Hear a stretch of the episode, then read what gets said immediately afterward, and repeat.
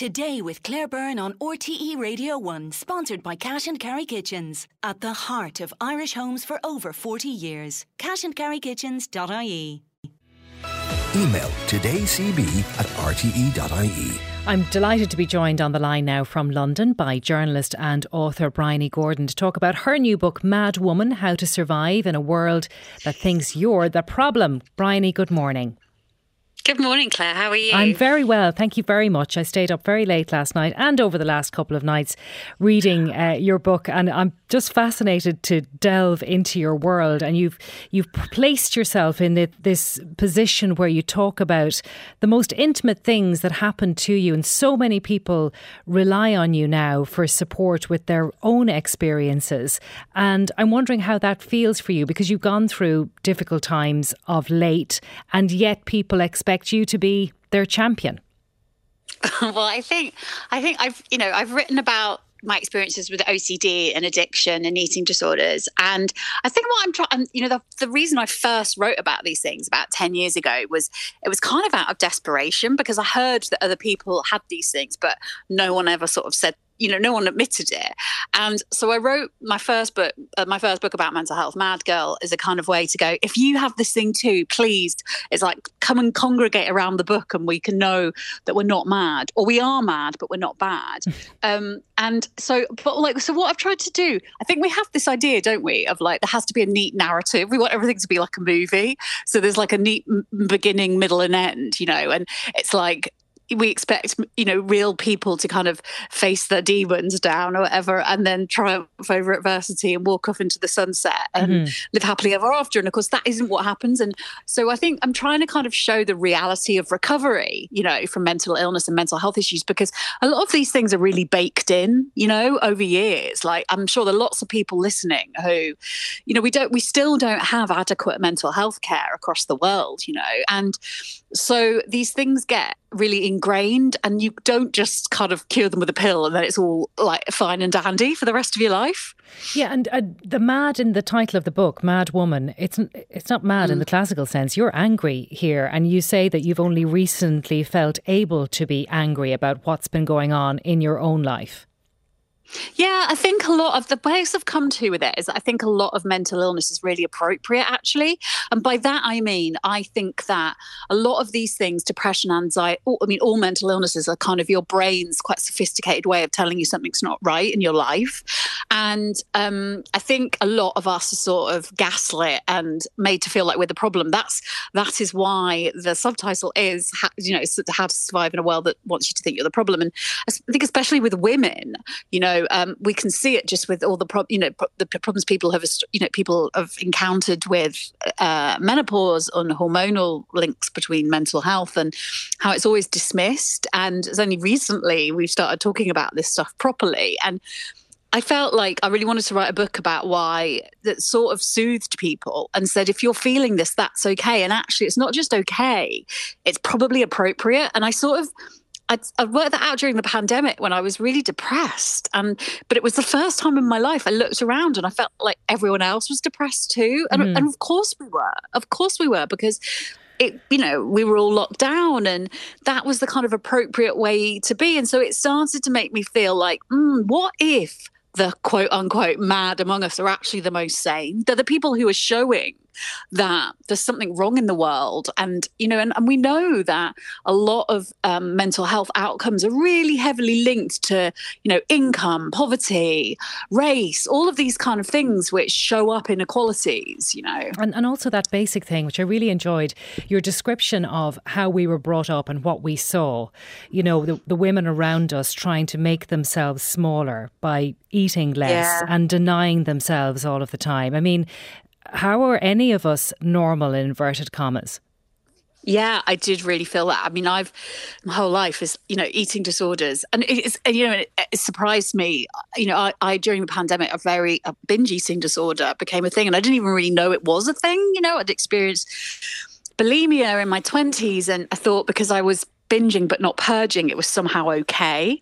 And um, you know, and of course it wasn't, and it's it's a, it's a really serious illness. But the more I looked into sort of diet culture and how ubiquitous it is, I thought, God, it's a miracle any woman knows, you know, like has had any periods of normal eating. Really. Mm-hmm. And you felt guilty then for seeking help from, well, you had uh, Peter, who was your regular therapist, but then you had access to Naomi as well because you were speaking to her about uh, research uh, on a, in a professional sense. And it, yeah. that's another part of it that you feel guilty about using the resources that are at your disposal to help you. Yeah, I think also we still, I mean, I've still, you know, the, the, the, kind of abiding symptoms of most mental illnesses is that they tell you that you don't have them and you're just you're just a bad person. Do you know what I mean? And so I think we, when we're in them, it's very hard to reach out for help and accept that we need help and that we deserve it you know mm-hmm. and and that was very much my experience even as a mental health campaigner you know even with all the knowledge i have of mental illness Uh, you forget it all when you're in it. And i you know i do think i want to write books like this because i want to show people that just as you if you had a chronic health condition you would probably have help over your life you know.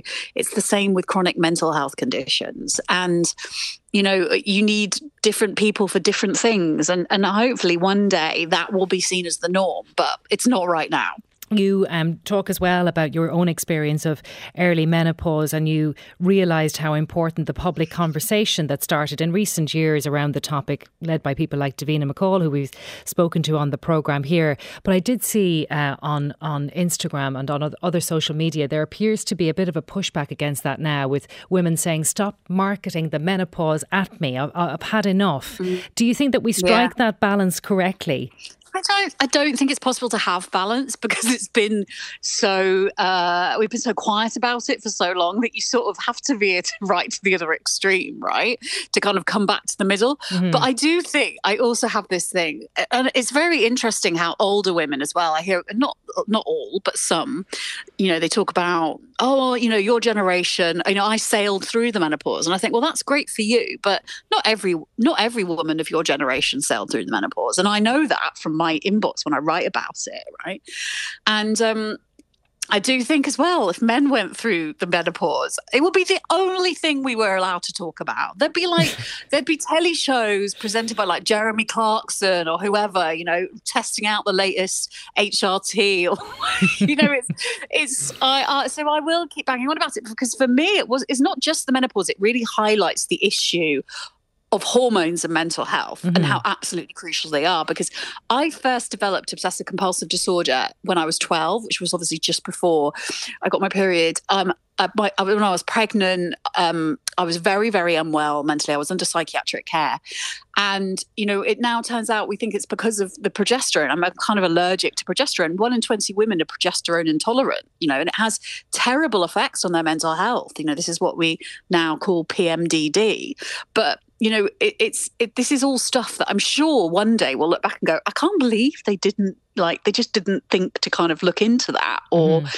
discuss it. But the impact it's had on my mental health over my life is huge. You know, I, uh, you know, my yeah, so I, I, just kind of want to shout for people that can't. Mm-hmm. And I really admire that you continue to shout and you continue to campaign and, and, gather people to you because, again, that struck me when I was reading your book how difficult that must be when you're not having an easy time yourself to maintain that campaign.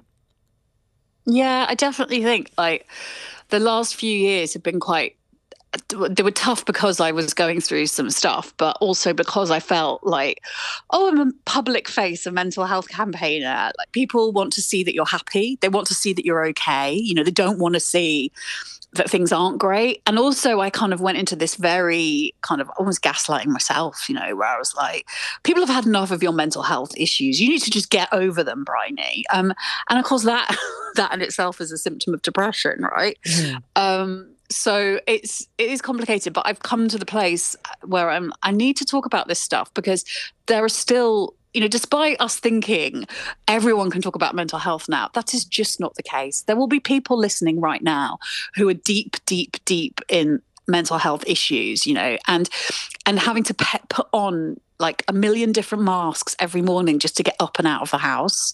You know, we have this notion of the mentally ill as people kind of rocking back and forth in a padded cell, and it can be that. But it's also lots of people, you know, who are having to face the day and they're dying inside, you know. And I write for these people who are, you know, are having to kind of pretend that everything's okay when deep down it's not you know and we're all better off for talking about this stuff mm-hmm. when, and you write about recovery not being a linear process rather than mm. the mess that we encounter as we try to get better so for yourself where are you in that process now uh, I mean, right now I'm f- I'm fine. I'm quite tired from but that's good. I'm aware of it. You know, I don't think that we have this notion of happy, don't we? And happy is great, obviously, but it's not um, it's not achievable all the time. And so I'm very aware that, you know, I can cycle through several different emotions in a day now. Do you know what I mean? And it's, it's, it all pass. This too shall pass. Right. Yeah. And so I'm good right now. Um, but I don't take that for granted. And I try and enjoy the good moments because I know they will pass as well. And, but I'm, you know, I'm here, I'm functioning. And, you know, as long as I'm able to do that, I will talk about this stuff for the people that aren't. And you're doing this amazing challenge in April two marathons, 70 miles from Brighton to London in two weeks. Oh, uh, you, what am I doing? well, I, I, that's what I was going to ask you, but you know, you've signed up for it. So. Yeah, yeah, yeah. So yeah, I'm going to run the Brighton Marathon. Then I'm going to run the distance between Brighton and London over the two, over two weeks, and then when I get to London, I'm going to run the London Marathon.